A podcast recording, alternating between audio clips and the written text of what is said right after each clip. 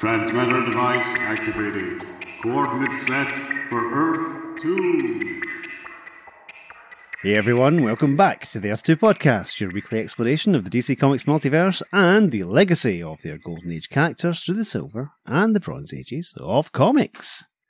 I'm Peter Watson. And hurrying in from the next room, I'm David Steele. Welcome back. Thank you for joining us. Now, we hummed and hawed about whether or not we were going to do this one, didn't we? We certainly did, yes. Because, you know, a character who's been killed off, pops up, comes back, blah, blah, blah. Because obviously we're not too far away from doing Justice League of America issues 107 and 108.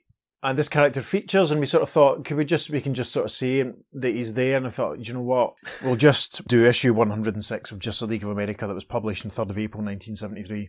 Yes, let's do it. But we're not going to do a full read of it, listeners.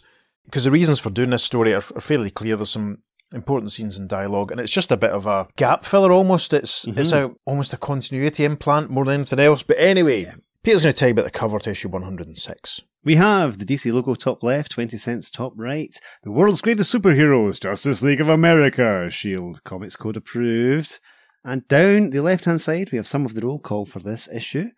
It is Superman, Batman, Flash, Green Lantern, Elongated Man, Hawkman.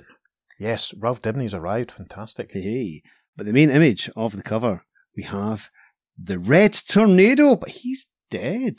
Yes, he died at the astonishing, exciting, emotional climax to the 1972 JLA crossover, which we covered during the summer, along with our guest cast of thousands. Yes, but in this cover, that's not what the case is at all. He's standing in a spotlight and he's looking down at the assembled members of the Justice League, and they appear to be dead. And Reddy is saying, "The day I joined the JLA, I killed them all." Red Tornado's got a new voice, listeners. Hooray!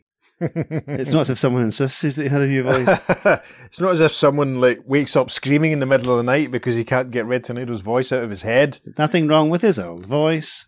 Yes, this issue is basically, in many ways, it's like the issue 75 of Justice League when Black Canary was adjusting to life on Earth One. This is a bit of a status change for one hero and explains why he's ended up on Earth One, and it's essentially acts as a bit of a further epilogue to the Seven Soldiers epic from the summer. So we're not doing a full read. We're going to read some of the pages and talk you through the rest of it. So without any further ado, the first caption: "The time, today." Nice shot of an hourglass. The next caption: "The place, a gigantic satellite whirling in stationary orbit 22,300 miles above the surface of the Earth." And it's the JLA satellite headquarters. "The occasion, a hastily called emergency meeting of the Justice League of America." And we have a large panel where we see Red Tornado. He looks slightly different than he did previously. Mm-hmm. Some tweaks to his costume. The looks of his face looks a little more human, let's be honest. Mm-hmm. And the assembled members of the League are all sat at the table looking at him. We can see Black Canary, Green Arrow, Green Lantern, The Flash, Elongated Man, The Atom, Hawkman, Aquaman, Superman and Batman. Earth hangs in the background. This is a very, very nice panel. The captioning continues: "For those who came in late, 7 of our stalwarts have just returned from the Florida Everglades following their offbeat battle with the pliable Putty Men. A battle turned in their favour by the last-minute appearance of the stormy Red Tornado, a hero they all thought dead. We'll fill in any details as we go along." Green Lantern's on his feet, gesturing at Red Tornado and saying, "Let's keep this briefing short and sweet. Red Tornado, considering the circumstances, what do you have to say for yourself?" "Not much can I say, Green Lantern. There's not a great deal I know." Green Arrow gets to his feet as well. He says, "Come on, pal. We all watched you die. How did you pull your Lazarus bit, and when did you grow a face?" "You jest, Green Arrow, but this is not a laughing matter. My memory circuits are unclear on the subject, mostly projection and conclusion, but I will enlighten you as best I can." A nice close-up of Reddy's face here. We see these more clearer defined human eyes, would you say? Yes. Going on, yes. And there's definite softening to his features compared to how he's appeared before. He narrates the next few panels. "As you remember, I stole the Nebula Rod when you and the Justice Society combined forces against the hand that held the Earth, in the hope that my android body might survive the erupting interstellar energies where your human forms would not." Yes, and we get a nice little flashback to JLA 102, and we see the Red Tornado whirling through space, with the Nebula Rod towards the, oh, it's our old pal, the big taloned green hand that was holding Earth 2 in its grip. A caption reads, Editor's note, JLA 102, and one of us must die, or indeed the previous episode of this podcast. Of course, but we all know that. Reddy's narration continues. The explosion occurred as expected, and you thought me destroyed. Obviously I was not. Yeah, and what we see, sort of rocky area, and a little sort of pink explosion in the sky, and the silhouetted figure of Red Tornado falling from it.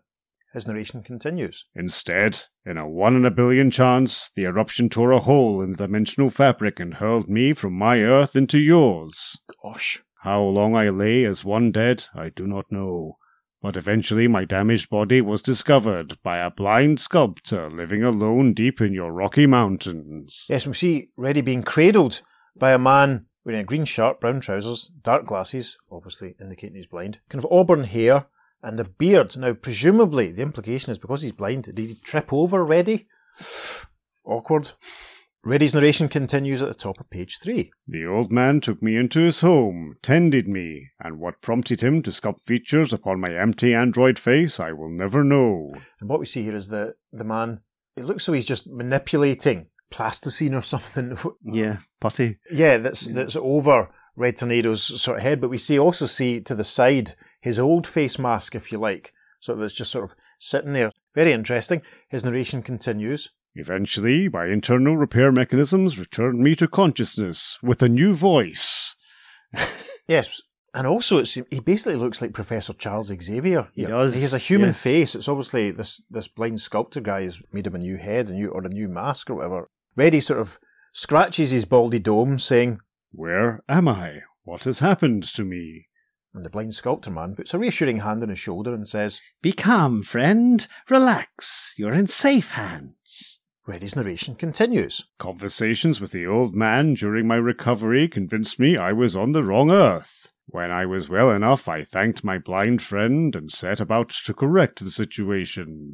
But that was easier planned than accomplished. To my surprise, I found I could not pierce the dimensional barrier. Yeah, a panel showing the whirlwind effect of Reddy flying up into the sky and then rebounding as he's obviously tried to pierce the veil through to Earth 2. You see him tumbling backwards, and his narration continues. Some side effect of the nebuloid destruction prevented me from ever returning to my home world. Interesting. So we're back on the satellite now with Reddy explaining to the League, and Reddy is saying, I came searching for you then, but knowing your low opinion of me, I helped your cause in secret, deciding that the sooner you defeated the Putty Men, the sooner you'd have time for me. To which the Flash says, Tornado, that's not fair, just because we failed to listen to you once. And an asterisk takes us a caption that reads, Editor's note, JLA 72, 13 days to doom. Yeah, they ignored them loads of times, that story. Anyway, we get a nice close-up shot of Black Canary, the final panel of page 3, and Reddy observes, Yes, and that failure caused the death of Black Canary's husband, but enough of such grim things. Suffice it that I destroyed the Putty Man producing hive device, and you finally brought me here. Yes, in reference obviously to Canary looking a bit sad, there's another caption here that reminds us, Putty Man producing hive device supported menswear at King Tut's in Glasgow in 1997. I don't think menswear ever played King Tut's, I could be wrong.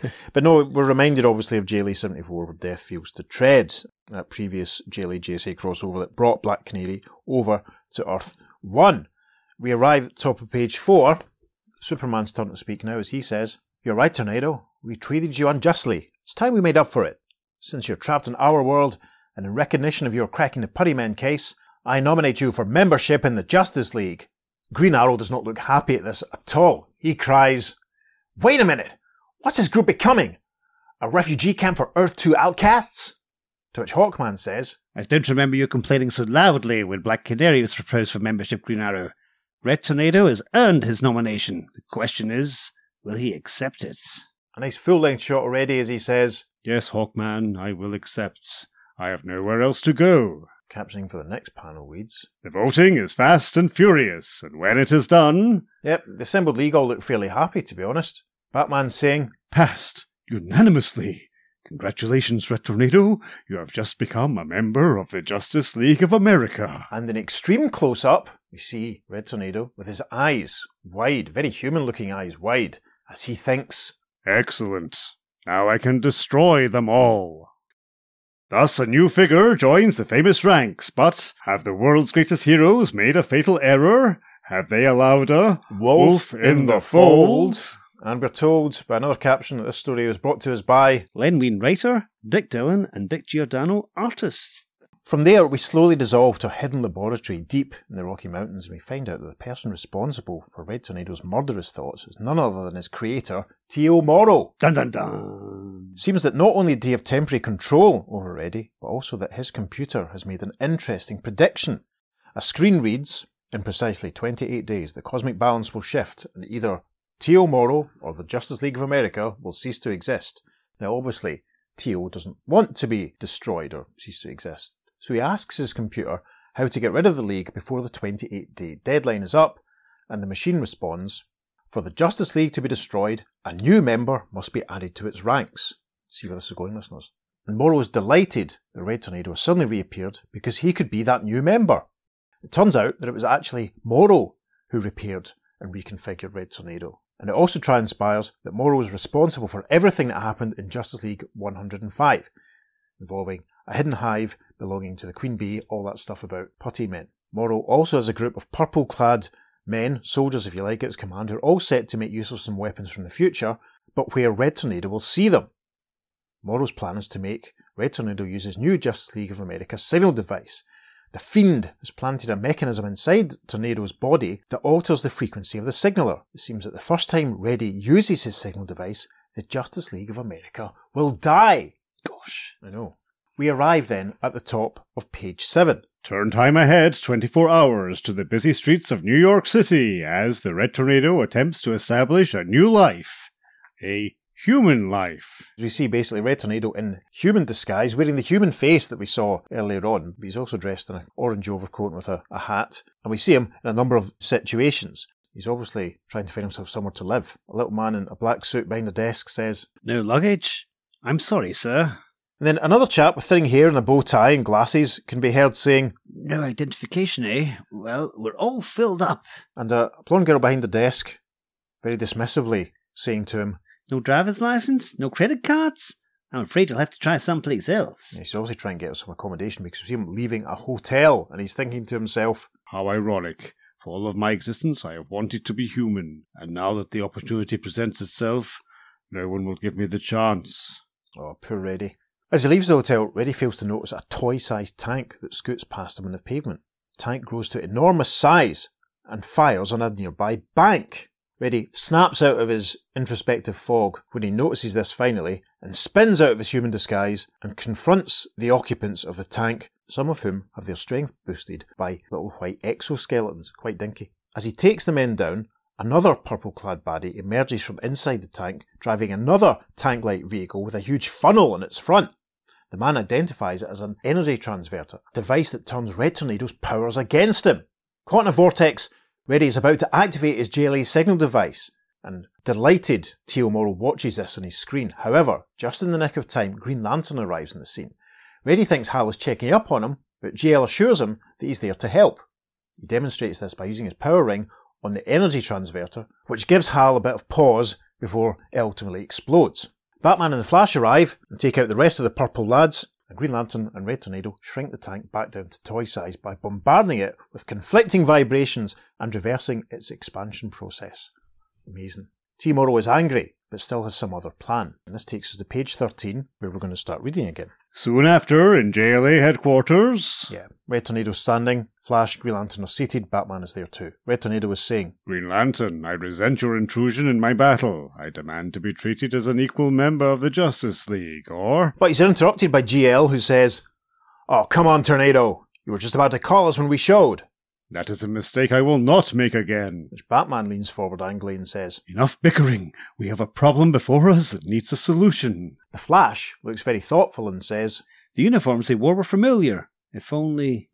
"Got it! T.O. Morrow, his faceless minions, wore that outfit the first time we met." "The Red Tornado," interrupts Green Lantern, saying, "Interesting that both he and Morrow should reappear at the same time. Sort of makes one wonder What? Says Red Tornado, and he walks off in the next panel, saying, Enough! I have better things to do than stand here and tolerate your veiled accusations. Flash calls after him, Tornado, wait! We didn't mean... But Batman stops the Flash, saying, No, Flash! Let him go! It's simpler this way. I have matters to discuss that are not for the Red Tornado's ears. Interesting. By morning, the awesome android's anger has faded to be replaced by loneliness and self-doubt. We see Reddy in his human guise. Purple trousers, a purple scarf, the orange overcoat is his hat on his lap.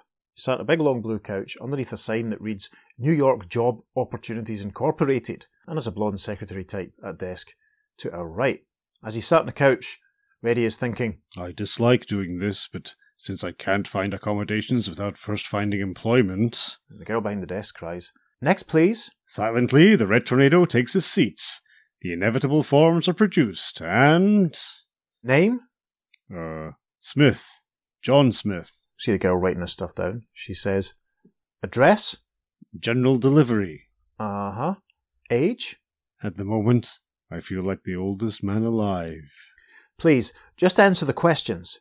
Previous employment? Freelance law officer. Freelance? Reason for application? Survival. Hey, are you putting me on, Mr. Smith? And at this point we see that Red Tornado seems to have been struck by the girl. He's given her a very odd look. She continues in the next panel, No, you're not, are you? I can see it in your eyes. Tell me, sir, when was the last time you had a decent meal? Why, I... Never mind. I can imagine, she says. She stands up, grabs her handbag, continues, Come on. I'll treat you to lunch. But? No buts.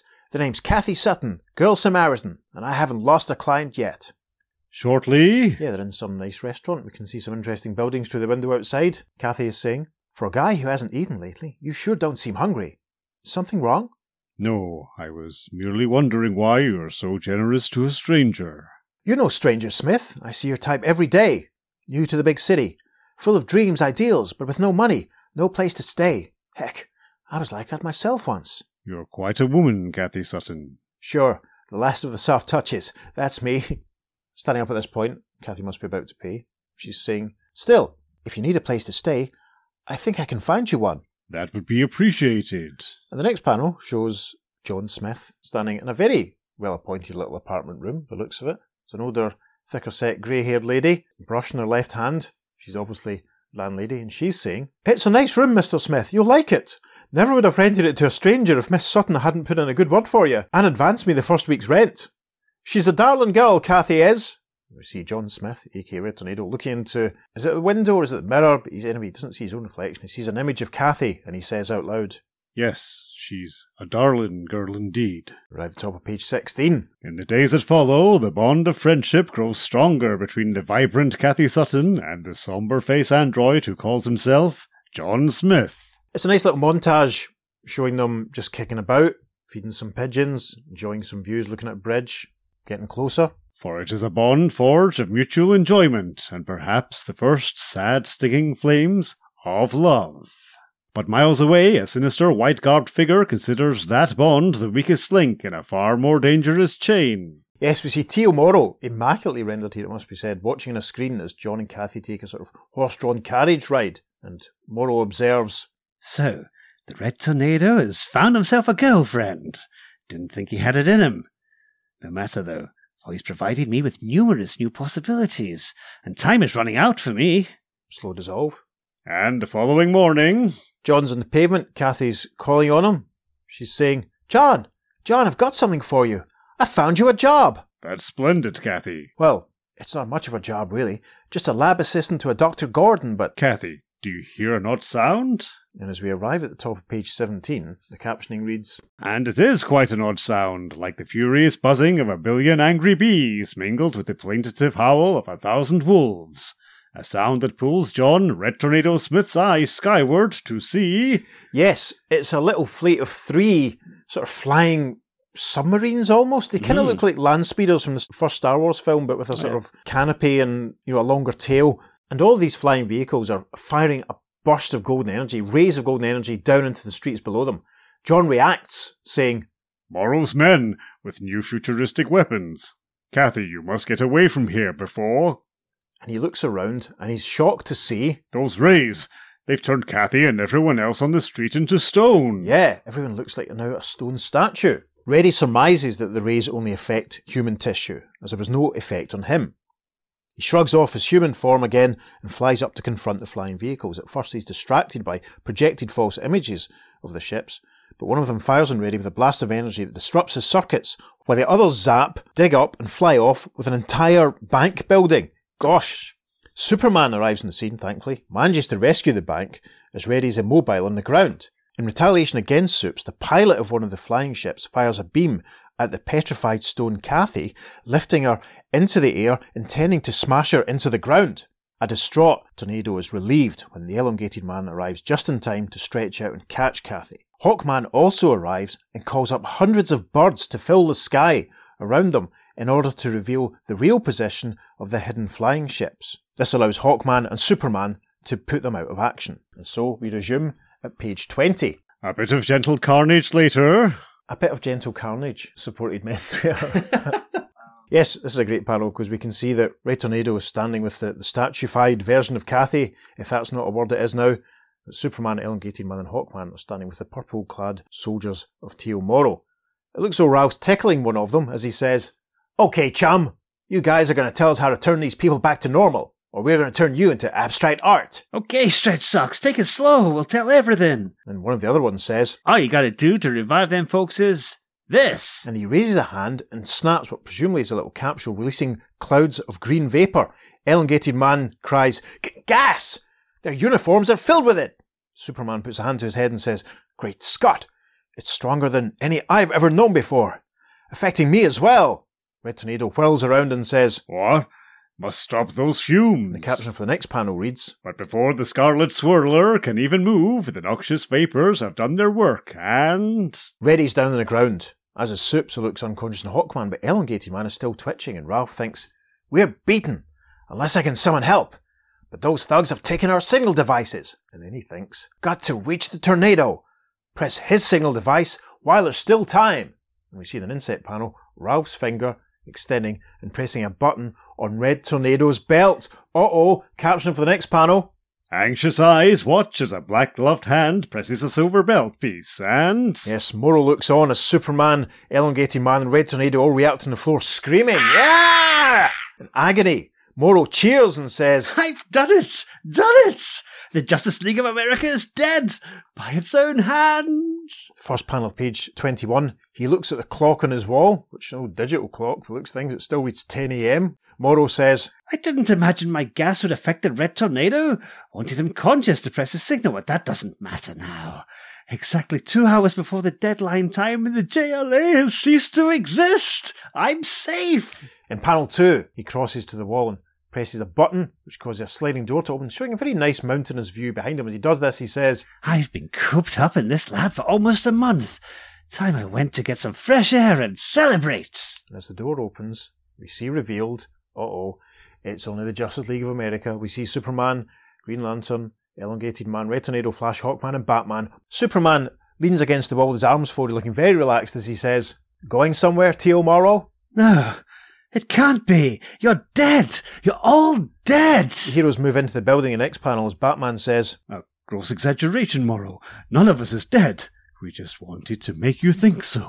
And then Elongated Man says, "Right! Superman discovered that extra circuit inside RT days ago and burned it out with his supervision." "But what I saw on my screen..." To which Green Lantern replies, "Just a little show put on for your benefit, with the help of my power ring." The Flash says, "We wanted to make sure you had no other hold in the Tornado that we didn't know about." Morrow's back towards one of his workstations. We can see some fancy guns on it. In the first panel of page 22, he grabs one, whirls around, points at the heroes, saying, "You don't understand. You've got to die before the deadline. I have a weapon that will..." "Correction," says Elongated Man. "You had a weapon." And he reaches out, grabs the gun from Morrow's hand as Tornado uses his left arm to generate a little whirlwind, which sends Morrow flying. Tornado says, "Now you have a date with the authorities." And a slow dissolve. Later, at the nearest police station... I like the silhouetted heroes in the background. We see Batman and Hawkman holding Morrow, keeping him in possession as a desk sergeant looks on. Batman says, "I don't believe it. You tried to kill us because of a computer prediction. That's pretty far-fetched." Morrow replies, "You don't No, my computer, it's never wrong. And some bongs start because obviously the clock is striking the hour. Morrow looks up at the clock on the wall of the police station, which is approaching 12 noon by the looks of things. The bongs continue. Let's have some more bongs. And Morrow looks at the clock appalled and says, "Oh no, it's too late. My 28 days are up." He stands between Batman and Hawkman to whirl and look at him in surprise as he yells, "It's over. I've lost everything." The bongs continue throughout this, listeners. He says, "Lost everything." Batman and Hawkman's eyes widen even further. "Lost, lost." And he fades out into nothingness. Hawkman says, "He's vanished. It's a trick." To which Batman says, "No, Hawkman.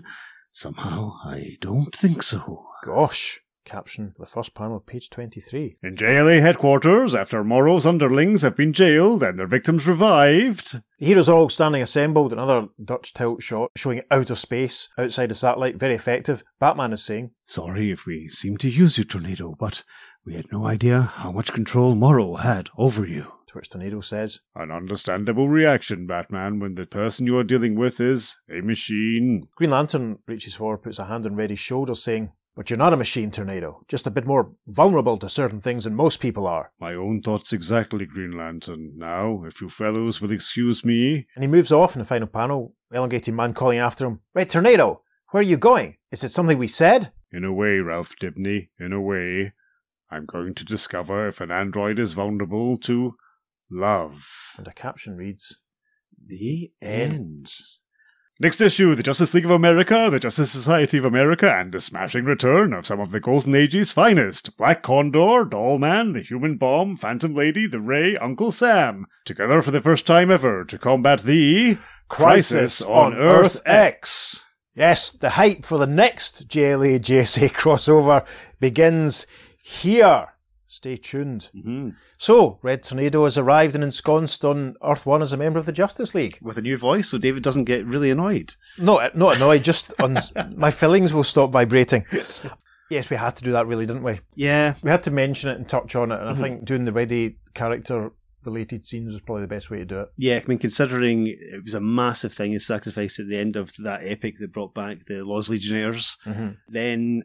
It's really weird if suddenly we start doing the next JLA-JSA crossover and he's there. Yes, with it's no explanation. Yeah, so forgive us, listeners, for not reading the full story, but we didn't really feel it was necessary, to be honest. It's so easy to just summarise the fights and stuff when they're happening.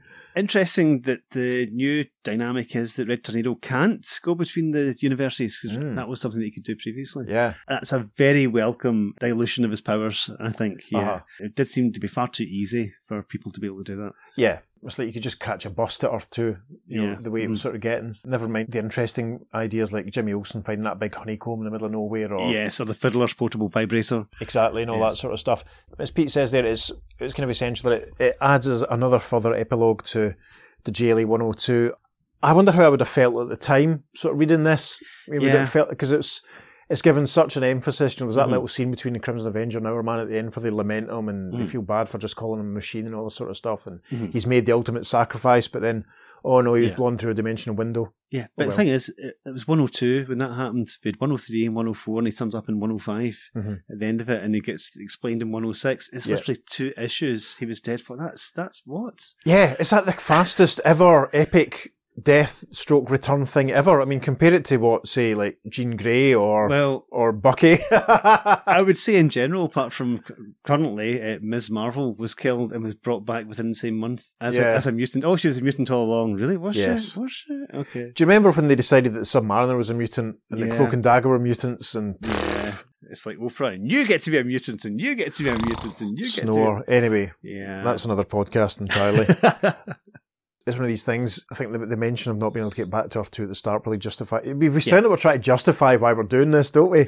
Yeah. We kind of are. I mean, it's a necessary one. Yeah, and, it's essential. And it's both a coda to the Seven Soldiers story and a prelude to the Freedom Fighters story, which is coming up. Yeah, so it establishes Red Tornado's new status quo and all that sort of thing. So, forgive us, listeners, if we didn't give it the full treatment and maybe gives Peter a little bit less editing to do this week. But anything else you want to say about the story? I quite like the scenes of him getting to know Kathy Kathy. Yeah, and Kathy is a recurring character. Of course. She's there all the way through with Red Tornado in a relationship with him, which is fascinating, really. You know, just this nice person who kind of falls for this sad sack, really. To be perfectly honest, It was nice that T.O. Morrow just happened to be there to find him in the rocks. Yeah. Or as far as Reddy thinks he just found him in the rocks. Morrow was probably alerted to him or aware of him, given, you know... Morrow's probably got a tracker in him. Yeah. Yeah, he would have some sort of sensor that he'd be able to, you know, pick up and think, oh, right, he's in the vicinity, right, okay, this could be useful. Very much so. I do love T.O. Morrow. He was one of my favourite characters in 52, the weekly series. He was fantastic in that. In the Evil Scientist Island, he was pretty much the head of the mad scientists. Yeah, that's right. I mean, I remember him getting a few cover features during 52. And he always wore a jazzy Hawaiian shirt. And listeners, for the benefit of YouTube viewers, I'm wearing a jazzy Hawaiian shirt today. Kind of is, listeners. I'm just wearing my usual man-killed army shirt. That's because you were trying to get into Sergeant Rock character earlier on for our previous recording. I liked that Elongated Man is now a member of the Justice League. Yay! Love Ralph. Ralph Big is fan. Fantastic, yes. And obviously he's involved in the next two JLA-JSA crossovers, which is a lot of fun. Yeah, it's nice to see him popping up because it's, you know, with Reddy arriving as well, it's going to mix the team up a bit of variety. Yes. Not really much use for Aquaman or Black Canary's powers in that story, or indeed the Atom. No one had to. Maybe the Atom should have fought the tank and made the tank shrink down, or maybe Aquaman could have thrown it into the ocean. I don't know. Maybe Canary could have blasted it apart with a sonic cry. Who can say? Who can say? I like the little bit with the little conflict when Green Arrow mentions, you know, is this a refugee camp for Earth 2 guys? And because that's a total dick move, let's be honest, given that he's going out with Black Canary. And Hawkman slams him down straight away. And it's like, come on, Ollie, you're not doing yourself any favours there at all. Yeah. It's interesting that the League are finally in the stage where they've really all got personalities now, because it took a very long time to get here, because it was... historically solve the problem. That was the whole point of the stories, and they would all just team up and they had their powers, but now they have definite characters and definite personality traits. I think that's been building up for a while. Yeah. Obviously with the stuff Mike Friedrich and Mike Friedrich, we're doing, you know, making it a bit more interesting, so it's we're definitely into the Bronze Age now, aren't we? As far as all that, when the characters almost have to be a little bit more than a blank slate because it's expected that they're going to be, you know, a bit more interesting. Shall we hop to the letters then? Let's do so. Let's go to issue 109 and the JLA mailroom. Yep, first one goes like this. Dear editor, Len Wein is doing great things with the Justice League of America, but I cannot pinpoint exactly what that is. His stories are evenly balanced and all the other elements of a fine story are present. Stories flow from issue to issue rather than from scene to scene, which they do anyhow. It all adds up to Len's greatness as a writer-scripter. Well, that wasn't just Len, that was going on before he got there. Mm-hmm. Anyway. Now we have JLA 106 with Wolf in the Fold, featuring the return of the Red Tornado. I especially liked the resentment Red had for the JLA members because of past occurrences, which Len handled superbly. This was compounded by the interference of the Justice League. This issue ended with the subplot of Tornado's love for Kathy Sutton, leading to next year's annual team-up of the Justice League and Justice Society of Earth 2. My, has it been a year already? It just seems like 2 issues ago. More proof of Len's tremendous talents. It just seems like a couple of weeks, to be honest, doesn't it? A couple of months. Yes. There's not a lot of Earth 2 action between the end of 72 and middle of 73, it must be said. No. Anyway, speaking of talent, Dick Dillin and Dick Giordano portray the JLA very well. Again, I especially like Mr. D's and Mr. G's Batman and Green Lantern. And that's from Paul Edwards, North Belmore, New York. And the editorial response says, one more proof of Len Wein's tremendous talents. He's just won the Shazam Award as Best Writer in the Dramatic category. Fantastic. Well done, Len. Modesty forbids us from revealing who was the Shazam winner for superior achievement by an individual. Well, maybe we'll just give you his initials. J.S. Well done, Jules. Yes. Awesome. The second letter says, Dear Editor, well done, gentlemen, well done. JLA 106 was a fine effort. Len Wein has proven himself a master at handling a large group of people/characters and still making each one an individual. Literally what we were just saying. Yeah. There were really some fine points to Wolf in the Fold. Green Arrow's brief but well-played appearance, including his running feud with Hawkman, Red Tornado's personal side, brought out for the first time, and of course, T.O. Morrow. Lest I forget, the art has reached a new high point. The beauty and grace that Dick Giordano's inks add to Dick Dillin's pencils, it's just beyond words. And that's from Peter J. Mellon from Milan, Ohio. No editorial response, so the next letter reads, Dear Editor, it's rather strange when you consider that despite the multitude of superheroes who have appeared in the Justice League magazine, only one was actually introduced in it, the new Red Tornado. It is only fitting, therefore, that he finally be admitted to the JLA, as took place in issue 106. I always felt that such an interesting character deserved more than getting lost in a crowd of heroes twice a year. That's fair. As a story, however, Wolf in the Fold was a disappointment in some ways. There was no enlightenment as to the origin or motives of the Putty Men in the last issue, nor as to how the Elongated Man managed to disguise himself as one of them while underwater. That obviously is something from 105, nothing to do with what we've just read. Mm-hmm. Nor was there any explanation of the shift in cosmic balance that destroyed T.O. Morrow. Why him of all people? That's fair. Mm-hmm. Nonetheless, the story was overall a good one. Characterisation and superpowered action, both mainstays of the JLA, were in strong evidence here. I was particularly impressed by Hawkman's stratagem to find the true location of the camouflaged ships. Also appreciated was Len Wein's retread job in The Tornado. Establishing a new face, secret identity, job and romantic interest in 3 pages isn't easy, but Len managed it without it seeming forced at all. With one exception. John Smith? Really, Len? I always credited you with more imagination than that. And that's from our old pal Richard Morrissey from Framingham, Massachusetts. And the editorial response is, we yield to Len's plea for personally responding, yes, I have more imagination than that, but the Red Tornado doesn't. He's an android friend whose responses are all the result of computer-like extrapolations and conclusions. John and Smith just happened to be 2 of the most common names around. It was a natural conclusion for RT's computerish mind to choose those 2 names when confronted by the, for him, unusual question, name, says Julie Schwartz. Excellent. Next letter reads, Dear Editor, one thing for sure, Len Wein does not produce dull scripts. He may on occasion present the readers with a slightly camp or turgid plot, but the result is never languid. Oh, he does have a problem with making the words spoken by the characters. Open bracket, it should be noted that when he has this problem, the characters are most always superheroes, close bracket. Seem as though they would be said by normal people. Despite their powers, the JLA members, except for Red Tornado, are normal people. Len may have his faults, but his stories are not boring. Wolf in the Fold was a superb finish to last issue's dismal beginning chapter. The dialogue this time around was much more realistic. The Red Tornado's transformation was handled well, but I wish he hadn't been given membership in the JLA. If you're not careful, you'll have the same problem you had with the Justice Society. Too many heroes, with the ultimate solution being limiting the story to 7 heroes. I would hate for your writers being locked in such a fashion. And that's from, it's from James T. McCoy Jr., from Valley Station, Kentucky. Yep, heard from him before, obviously. To be fair, he makes an interesting point there, because the last time we saw the Justice Society, there was, as we said, there was a few people missing. They had to limit the presence because there was just so many potential members. It'll be interesting to see what happens. As you say, Hawkman does leave soon. Mm-hmm. We'll see who remains active and who's around in any subsequent stories that we do. Mm-hmm. Editorial response to that letter then reads, Fear not, Jimmy. If our fearless writers should find themselves locked in, they'll use a key to get out of it. Which is stretching quite a bit to advise you that the key makes his long-awaited villainous return in next issue's The Man Who Murdered Santa Claus. Gasp. And that's obviously a little throw forward to issue 110, which is not one that we're going to be doing just yet. No, but stay tuned. Who can say? So, listeners, Red Tornado has joined the Justice League and we're given our first indication of what the next JLA-JSA crossover is going to be. How exciting. Yes, what are your thoughts on it? Please let us know. You can email us at theearth2podcast@gmail.com, or you can even leave us a voicemail at speakpipe.com/theearth2podcast. Make sure you follow us on social media, because we're putting up some lovely bonus material for this and indeed every episode. On Facebook and Instagram, we're at The Earth 2 Podcast, and on Twitter, we're at podcast_Earth2. And it's the number 2 for all our social media. As I always say at this point, if you're feeling generous, you could perhaps go to wherever it is you receive your podcasts and give us a positive review. That would be lovely. You could also go to our coffee page and buy Peter the price of a beverage. That would be nice. That would do. So, what we do next week, I can't remember. Only one way to find out.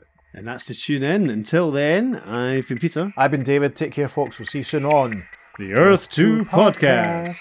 Transmatter Cube activated. Return coordinates set for Earth Prime. I'm Peter Watson. And I don't have my microphone. Ralph was saying to one of the purple guys, Okay, chum. You guys are going to tell us how to turn these people back to normal, or we're going to turn you into Sorry. What's that, elongated man? Speak up. I can't hear you. Sorry.